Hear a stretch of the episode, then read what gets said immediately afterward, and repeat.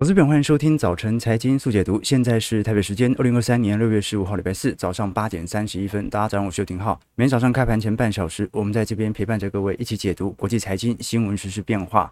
那联总会在昨天周三所出炉的 FOMC 会议纪要当中，特别提到了这一次是如预期的宣布暂时停止升息，这个是去年三月份以来的首次哦。不过，后续的鹰派讯号还是非常强烈的啊、虽然这次停了，但是呢，他把下半年的下半年的路径讲得蛮清楚了、暗示年底以前可能会再升息两次，升息两码。那么看到昨天能源股还有传产的道琼受到显著的承压，道琼尾盘是急跌，收跌了两百三十点。但问题来了，昨天费半、纳指、标普。又创今年以来新高了，费半净扬了一点五 percent，好，是表现最为亮丽的指数。纳指小涨零点四 percent，标普微涨零点零八 percent 啊，几乎持平了。但是昨天，包括苹果股价和辉达股价都创了历史新高啊！啊，网友们，我们讲的历史新高不是波段新高啊！啊，这这样的消息哦，让我们不免怀疑，哎，升息到底对于科技股的打压到底反映在哪里呢？还是说，就如同我们过去所预估的，不断的升息、利率的提升，恰恰暗示着经济动能的强劲以及复苏期的即将归来。我们今天就从联总会的 FOMC 会议当中来跟大家多做一些梳理和理解了。那事实上，我们可以观察到，如果从联总会的点阵图，其实已经把下半年年底之前的态度表达相当清楚了。我们根据利率点阵图来做观察。FOMC 当中有十八位的票委了，那有九位呢是预测年底的利率啊会预估在五个五点五 percent 到五点七五 percent 左右。那我们都很清楚，现在的基准利率是五 percent 到五点二五 percent。换句话说，啊，联总会在下半年年底以前仍然有大概两码左右的上升利率调升的共识哦。那这也比三月份预期的高非常多，暗示着今年还会再升息两码。不过我们也观察到了。如果你把时间放远一点，来到二零二四年，事实上，多数 FOMC 的票委，它的落差值就蛮大的，有三位仍然认为可能会保持在五点五 percent 以上，好，那就是极度鹰派啊。但是多数人是集中在四点五到五个 percent 左右。换句话说，二零二四年应该就有预防性降息的可能性。二零二四年的利率中位数分别是四点六 percent，二零二五年的利率预估值预估是三点四 percent。换句话说，联总会自己也认为。为虽然今年紧缩的很厉害，但目的是要为了一举歼灭通膨。那至于明年到底景气怎么样，到时候反正现在利率已经升那么高了，要做一些预防性降息不为过。那事实上，我们过去跟投资朋友提过，好。很多人会把升息对于资产打压来挂钩，把降息跟资产炒作来做挂钩。其实这可以理解啊，但是它其实是有个时间线先后的关系哦。降息当下，通常股市是重跌的；降息完之后，货币宽松的效果才会涌现。升息当下，你看起来好像对于利率有所承压的科技股啊，反而持续的增长。原因是因为正因为经济过好，它才要进行利率调升嘛。那相反的，利率升到一定程度之后，经济承受不了，进入到紧缩循环之后，那没办法，只好进行宽松了。所以升息的初始段，通常股市是上涨的；升息来到末段，甚至升不动了，才是我们要担心的。那随着联总会不断的把利率目标值往上提升，就隐含着其实经济的动能相对来看是比较强劲的。这也导致了我们看到，过去我们跟投资人分享嘛，市场本坡到底会涨到什么样的位阶，会迎来一个相对大的乖离回调。第一个叫做情绪指数的全面乐观。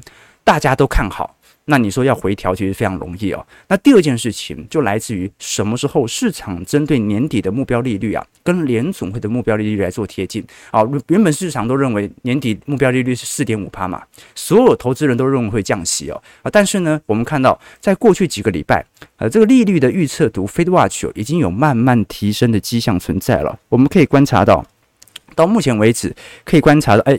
讯号卡卡的，是不是啊？讯号卡卡的，哦，那有可能是因为我今天把这个摄摄像头稍微改变了一下。好，那我看一下，待会有什么样的方式可以来做解决啊？不过呢，暂时的话，大家就稍微听一下声音了，声音也是断断续续的，是不是？OK，那，啊，这是说明哦，这即便我们换了 Mac 吧。这个音质做了显著的调升，这个看起来还是有很多技术难关需要克服啊。最近最近是不是水逆啊？大家 现在还可以吗？现在还可以吗？超卡是不是？超卡，那那说明这个还要再研究一下啊。要不然要不然啊，重开就好了，很正常。好，大家又说不会卡啊，开车就不卡，退出来再进来就好了。这个就是要要要要讲个笑话嘛。OK 啦，那我们就继续往下讲了啦。哦，因为我们本影片也有做录制，所以呃，如果真的因为讯号不好的话，我们顶多就把录完的影片重新丢上来。哦，用这样用这样的状态了。好，那听 Podcast 投资朋友可能就不会受到太大的影响。好，那我们刚才讲到说，关于利率水平的持续的上扬哦，我们可以观察到，本来市场的预估值大概在四点五趴左右，但是不断提升，不断提升，到现在已经上行到五个 percent 左右了。好，换句话说，如果接下来几个月度利率水位仍然有持续攀升的迹象存在，我讲的是市场的年底的预估值哦，不断在攀升，那很有可能。最后所造成的就是股票市场啊，在经历适度回调之后，持续的往上走啊。正因为它还在升息，市场就不用过度的担忧。当然啦，这一次本来多数投行都认为六月份暂时停止升息的几率本来就比较高。那我们也可以观察到，呃，你像呃有一些投行认为可能在六月份仍然有升息的几率存在，但是我们可以观察到七月份升息周期的频率，大家应该就有比较明显的共识哦。你像是花旗或者像是汇丰、UBS 或者高盛都认为七月份是有蛮高的几率升息一码的。那至于有些投行啊，相对对于当前的经济形势哦，稍微比较保守一点，认为七月份可能不会升息，因为可能到时候物价下滑的速度会有所加快。事实上，我们可以观察到联总会真正观察的热力图表现哦，其实在去年五月份、六月份的最高点就已经观察到了。我们从 CPI 或者从核心 CPI 或者从核心 PCE，你可能看不出来。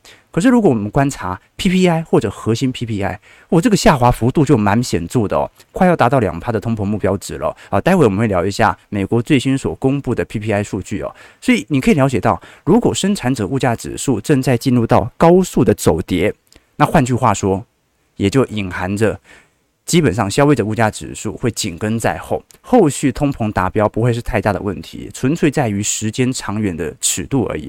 事实上，我们可以观察到，如果把去年在现在的通膨率拿来跟啊今年来做对照，你会发现食品价格从二二年的涨幅十点一 percent，目前下滑到涨幅六点七 percent，不过还在增长啊，只是说涨幅收敛。那服装的部分从五个 percent 下滑到三点四帕啊，包括房房费而、啊、这个出差的。旅费啊，取暖油等等哦，汽油、电力、天然气、汽车零组件、二手车、新车，基本上都有蛮显著的下行。可是我们刚才也聊到了，核心通膨僵固性真的很高。那很高的原因是什么呢？我们看一下房租价格，房租价格是少数在我们平常的生活用品当中啊，年增幅在今年仍然持续在扩大的一个族群。这个是我们所观察到的方向。那第二点呢，是汽车维修啊、汽车保险、酒类、娱乐业、教育与通讯服务类，基本上仍然在显著的上行过程。换句话说，我们虽然看到原物料价格有非常显著的走跌迹象，但是核心通膨，尤其跟工资部门有关的，比如说汽车维修需要维修工人啦，好，比如说呃这个教育娱乐业啊，或者是看到一些呃这个开餐馆的啦，需要大量人力的，或者刚才我们聊到的。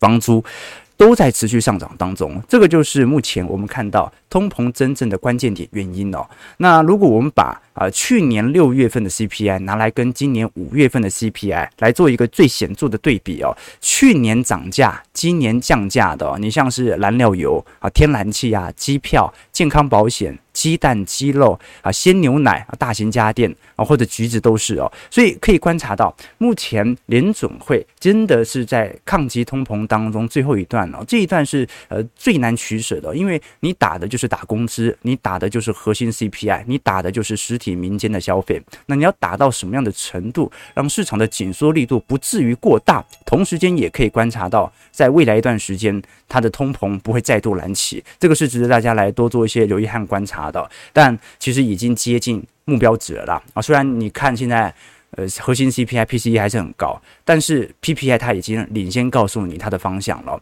那第二点是升息的影响，联总会认为到目前为止并没有完全的显现，这就来自于联总会针对接下来几年的经济预测值哦。基本上今年实质国内生产毛额 GDP 的成长率哦，啊，联总会从三月份预测的零点四 percent 哦，直接上调到一个 percent 了哦。换句话说，联总会把今年的经济增长。拉高了。这也换句话说，为什么它要持续的升息两码？因为经济比想象中来得好，失业率从本来的四点五趴下修到四点一 percent，但是呢，个人核心消费支出物价指数 PCE 哦，从三点六趴上调到三点九趴了。换句话说，通膨更顽固了，经济更强劲了，失业率比想象中来得低，这被迫联总会要把整条升息时程给拉长哦。好，那我们可以观察到，其实美国本轮的通膨下行力度已经领先于欧元区和英国了，所以你可以观察到，如果联总会没有放弃在今年二季度做一个政策转向，或者停在这个利率水位的话，那就说明未来欧元区和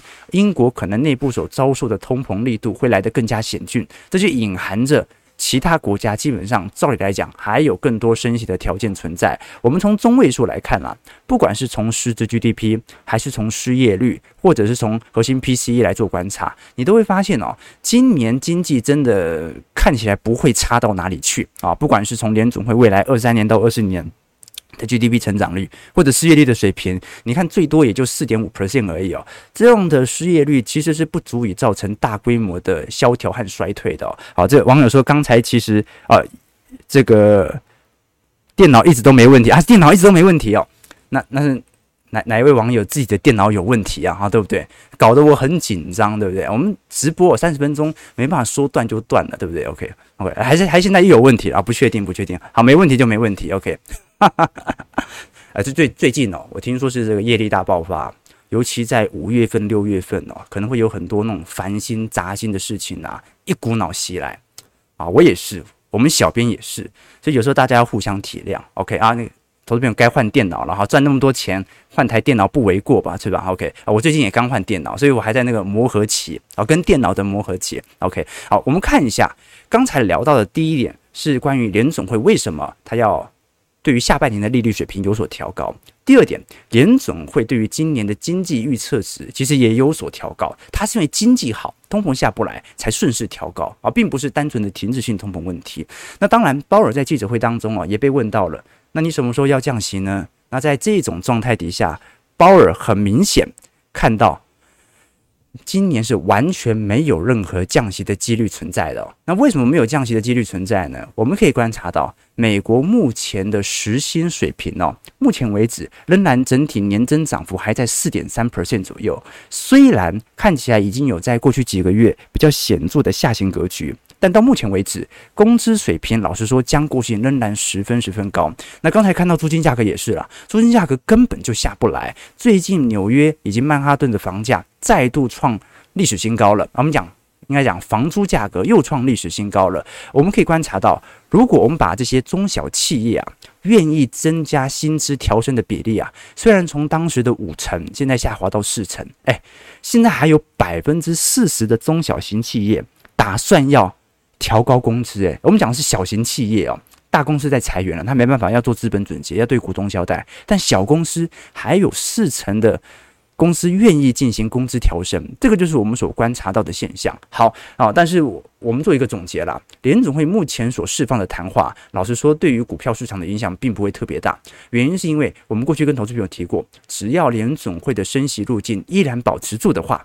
对于股市的伤害就不会有太大的风险。你真正关心的可能是银行业会不会又爆发一些挤兑或者流动性问题。不过那也是单一部门所受到的影响。银行部门的监管啊，在过去几个月，联总会已经非常之关注了。如果银行业可以稳住的话，那股票市场只要升息还在，市场就有可能会持续的半信半疑。当然，有可能短期内市场的情绪会全面的乐观追加，那到时候也要担心有可能做一个回调。但是至少整条路径啊是比较清楚的，也就是如果你用。两年到三年的尺度看待现在，它就是一个景气循环的进入到复苏期的上行轨道当中。啊，那如果你短期角度来做思维的话，那就要看一下情绪是否有过度乐观的现象啊。事实上，昨天 PPI 的数据哦，也帮联总会定调了通膨的下行趋势。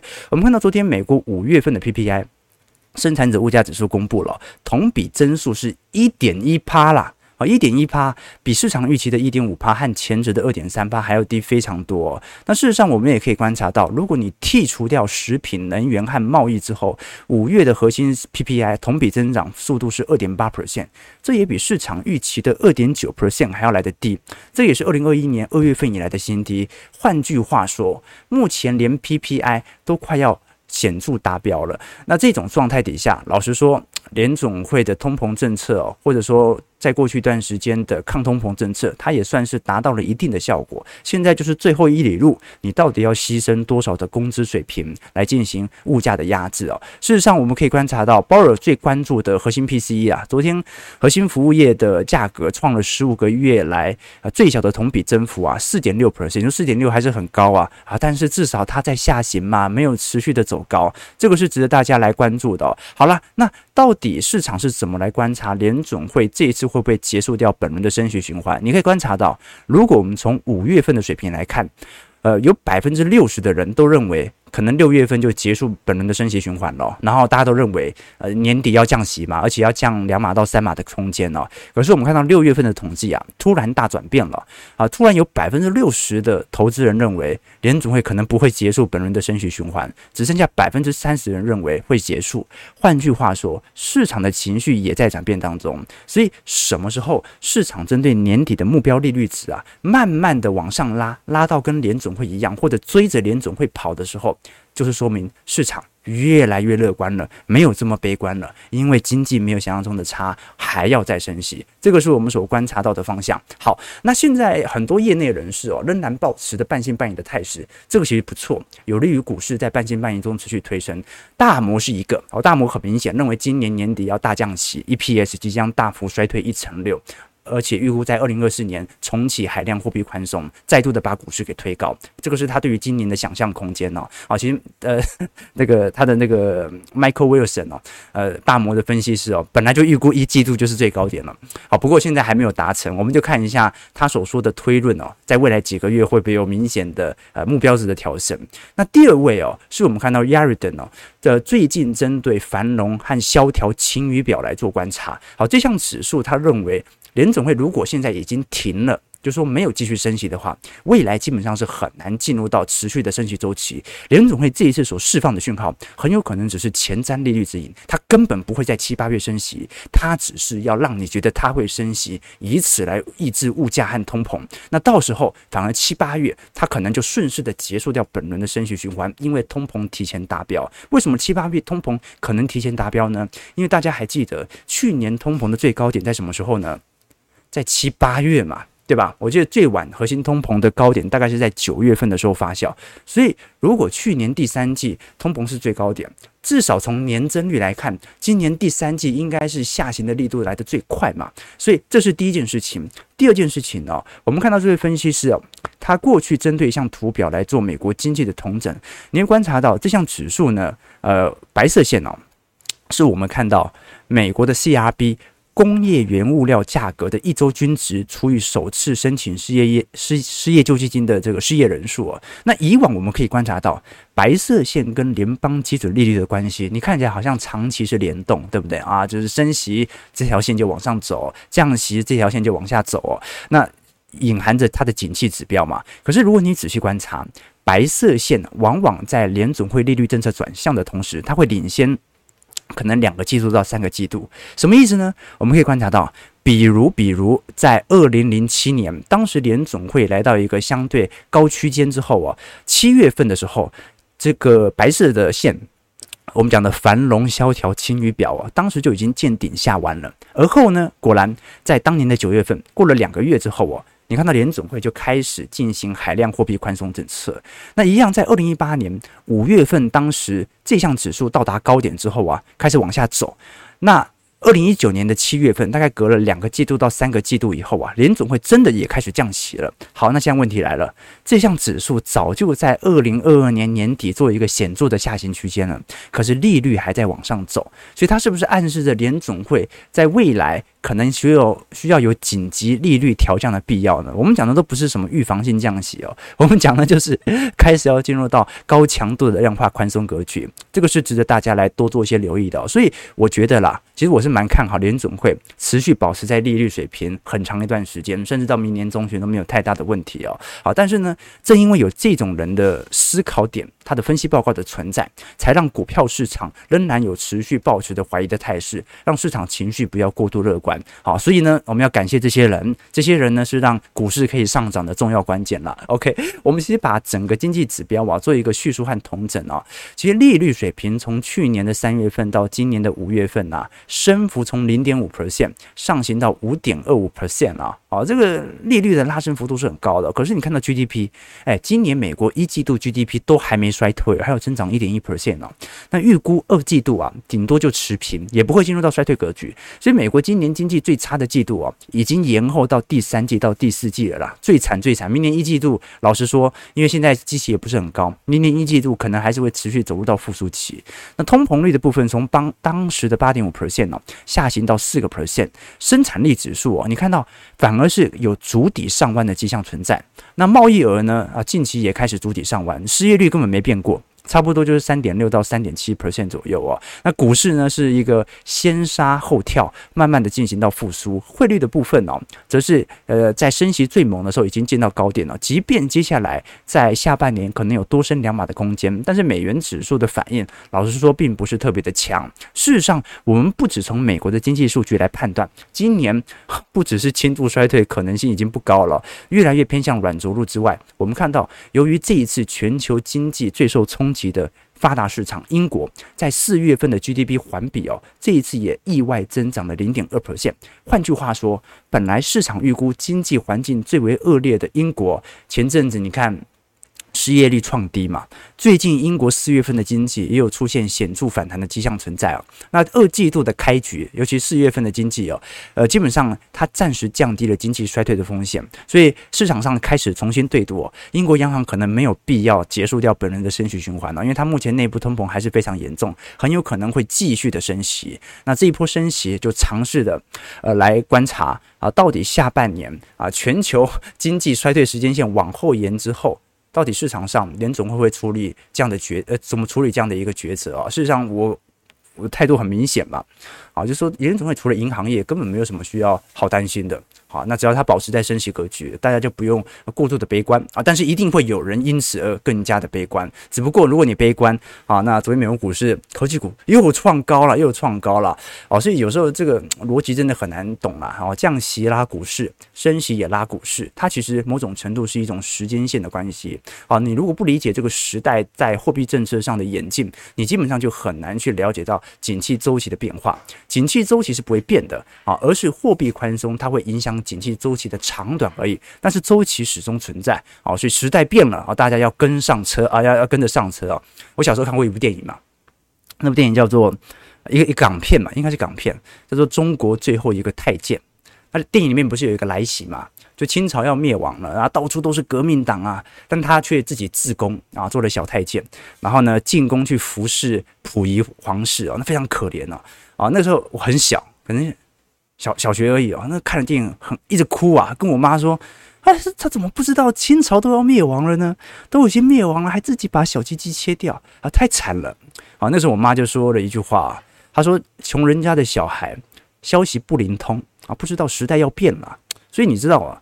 就是有时候资讯的落差，它往往会影影响一个人的财富思维。如果你无法理解到底升息降息对于股票市场的关系，到底整体景气循环是如何受到货币市场的演进，这个时候啊，你即便买到一只好股票，你可能中间都会有很长一段时间的套牢期。当时在六百块买进台积电的人，现在持续持有，而且未来会持续持有的人，剩下多少呢？啊，这个是值得大家来多做些思考和留意的方向。OK，好了，那我们刚才聊了很多股票市场的变化，态度已经很明显了。那我们就看一下情绪会不会持续的做发酵。至少现在有些投行忍不住了，开始调升目标价了。那我们更为关注的，其实是属于债市的问题哦。为什么这个时间点突然回来聊债市？诶，我们过去的判断是，如果联准会升息周期来到尾声哦，那就代表的利率顶多就是多一个一码两码的空间嘛。那债券的低点应该就差不多要见到了。那现在问题来了，如果它还要多升？为什么昨天的债券利率变动指标没有跟随着联动呢？我们来做一些留意哦。好，这张图表呢，是我们看到美国十年期公债殖利率的变化。昨天基本上联总会已经释放了显著的利率调升的态势，在下半年哦，但市场上好像没有人在理它。对不对？你看十年期公债殖利率还是在高位盘整啊。更扯的是美元指数，哎，昨天公布出来美元指数还向下挫，哎，这说明市场上好像不是很把联总会的话当话，对吧？就是联总会都已经说了，可能有再多升息的空间，结果美元指数也没走升。那利率水平，殖利率水平也没有显著的拉升。老实说，这是蛮奇怪的一件事情哦。这说明市场上好像不太相信这一次联总会所说的话。可是市场上有没有显著的动作呢？其实是有的。我们可以观察到，在最近一个礼拜，我们像是摩根大通最新所公布的数据当中，美国国债的净多头的头寸哦，诶，上升了三十三个百分点哦。这换句话说，好像在为过去一段时间，即便联总会可能在下半年有再多升息的可能性，但市场上哦，好像还是在针对美国国债来进行相关资产的部件哦。不过呢，这个是属于呃小模客户当中的团队，就代表着国际主力哦，或者这些机构的客户啊，其实是有在抄底的行为。但是如果你观察，像是 CFTC 最近所公布的资产管理公司的债券净多头的头寸，已经连续五周减少了。换句话说。就是说，从长线交易者来看，你真的在买债券。我们讲已经不是 ETF，就真的把美国国债买到自己手上的这些大机构啊，他还在买。但是呢，如果是做短线的啊，进行期权交易的投资人哦，债券的净多头的头寸已经连续五周做显著减少了。十年期美债期货合约已经减少了三点二五万份哦，过去五周减减幅也是过去历史上几乎是这个最大，所以可以观察得出来，市场上呃。目前对于债券价格的看多者看空情绪哦，又开始出现严重分歧的情况哦，就是机构商大部分都在针对债券来做一个新一轮的布局，很有可能是因为股市极其高了。但是对于呃中小型投资者来看的话，尤其是期权交易者来看的话，目前不只是减少多头部位啊，而是大量的进行美国公债的放空。对赌，因为要再升息，所以美债还要再跌。好，那我觉得啦，我们就用一个长线思维来做思考吧。就算现在你针对债券价格来做一些布局哦，好，那顶多也就是。多两个月的这个是一码两码的跌幅而已哦，压力不会太大。你反倒的是注重整个三到四年，二零二五年的利率水平会不会比现在低呢？会的话，你的尺度就已经表达方向了。好，我们看一下四大指数的表现，道琼工业指数下跌二百三十二点，零点六八 percent，收在三万三千九百七十九点。道琼昨天稍微做了一些回跌，很明显是受到市场上联总会利率调升。利率预测值的冲击，标普百指数上涨三点五八点，零点零八 percent，收在四千三百七十二点。虽然昨天涨幅不多，但昨天又创波段新高了。纳指的部分上涨五十三点，零点三九 percent，收在一万三千六百二十六点。纳指就真的啊，你看昨天有什么新闻吗？纳指完全不受影响啊，费半更猛。哦，费半昨天真的冲得很快啊，上涨五十六点，一点五二 percent，所以三千七百三十九点啊啊！这个联总会释放的消息看起来都很恐怖啊，好，但是市场上现在已经不管这么多了，过去怎么升，股市还不是照涨啊？算了啦，追价了啦。市场的感觉是有一点出现的。事实上，我们做一些留意好了，这是基本面真的会差到哪里去吗？我们说从下行轨道来看呢，有时候大家会误入到那种年增率或者年减率的误区啊。事实上，如果我们从标普五百指数的 EPS 水平来看哦，其实到 Q one。年增率仍然保持在一个显著的正值区间。过去我们讲的衰退是什么？衰退就是 EPS 正式进入到显著的负增长嘛，而且是长达一年期左右的负增长。那你可以观察到，呃，到目前为止，你要进入到负增长，大概也可能要等到第四季。可是第四季，照来讲哦。这个不管是从积极效果，还是从圣诞旺季啊，老实说，再度调升的机会算是蛮高的。那同时，我们从最近美银，因为美银最近开始转多了嘛，最近美银所出炉的报告当中啊，也暗示着目前市场针对当前的股票的恐慌情绪已经来到相对的呃高点，已经过了啊。换句话说。市场的悲观，或者说市场啊最不愿意增持股票的意愿，那个最低点已经慢慢过了，慢慢的往复苏期的方向走哦。我们举个例子，比如说这张图表是美银统计目前这些机构经理人持有现金的比例啊，你看到在去年十月份哦，最高点见到之后啊，其实最近有开始陆续下滑的迹象。其实今年呃前几个季度啊，现金水位还曾经一度飙升，结果呢，在过去一个月又开始高速的下滑。换句话说，市场上是真的有有一点东北调，开始有追价的意愿开始产生了，这个是值得大家来多做些留意和思考的方向啊。那最后来聊聊一下台北股市吧。台北股市昨天是随着电子权值股的整理了，盘中的确有冲高。但很明显，市场情绪有点过猛。不过，因为昨天费半又大涨了，哈，今天台北股市可能一样会有系统单的灌盘效果。中场收在一万七千二百三十八点哦，哎，其实莫名其妙就推到现在了，万二、万三、万四、万五、万六哦，哦，这个行情就是这样金金涨哦。你说今年要挑战万八也不是不可能，对吧？啊，但是呢，挑战万八就有一点，如果在今年第三季就达到的话，就有一点涨势过猛的态势了，这个迎来回调就会比较大。所以最好的办法还是要让市场。保持的半信半疑的态势哦，好，或者来一个急跌，让市场吓一下会比较好哦。但大盘昨天还是相当火热啦，虽然最终量缩小涨二十一点，可是贵买很活泼啊，贵买仍然在持续创高当中哦。好，最近我们看到十七家的上市贵公司涨停坐收啊，现在是外资也没点火了，台北股市续冲啊，小台在昨天啊有开始进入到多单区间了。不过要值得注意的事情是哦，虽然我们都很清楚哦。海外的系统单一定会回补到台北股市，可是如果联总会真的在七月份再升息，连如果台湾央行，台湾央行顶多就升个半码吧，我猜，看一下到时候变化。如果台美的利差持续扩大，其实对于台北股市并不是特别的有利啊，好，毕竟那就代表着台币有可能会受到比较显著的贬值效果，这个反而是大家值得多做一些留意和观察的要点，提供给投资朋友多做一些思维。好，我们看一下台北股市表现。台股上涨三十四点啊，今天量能放大到三千四百亿到三千五百亿左右，收在一万七千二百七十点啊。那来观察一下，好，今天会不会啊持续走出亮丽的创高表现啊？金金涨，金金涨，对吧？OK，啊，现在美国股市已经开始有一点贪婪的迹象存在了，哎，真的有这种感觉了。现在真的就是好像联总会不管说什么，没有人在管你了，对吧？OK，呃，是。美中利率啊，举个例，就美元定存五趴，中国房哎，没错没错，前天美国股市四大指数大涨，但台北股市只上涨二十一点，那有时候会开高走低，然后这个很正常啊啊，马斯克和摩根大通很傻，来中国一起感受失落的三十年啊，对，我们一直要聊中国股市，但一直没有时间聊，啊，因为一直有新的重要的利率事件。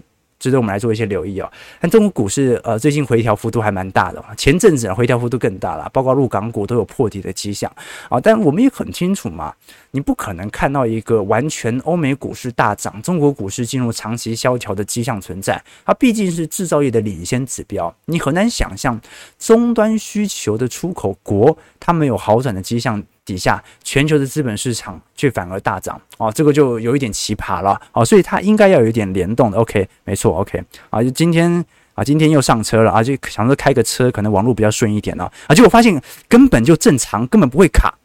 好，投资朋友该坏电脑了哈，这个赚那么多钱啊，要犒赏一下自己。有时候投资和生活啊是要互相的，对吧？啊，九点零四分，感谢各位今天参与。我们今天就是稍微梳理一下昨天联储会的 FOMC 会议纪要，事实上我觉得蛮符合我们过去的预期的吧。好，但是呢，要再升息两码，的确是有一点多了。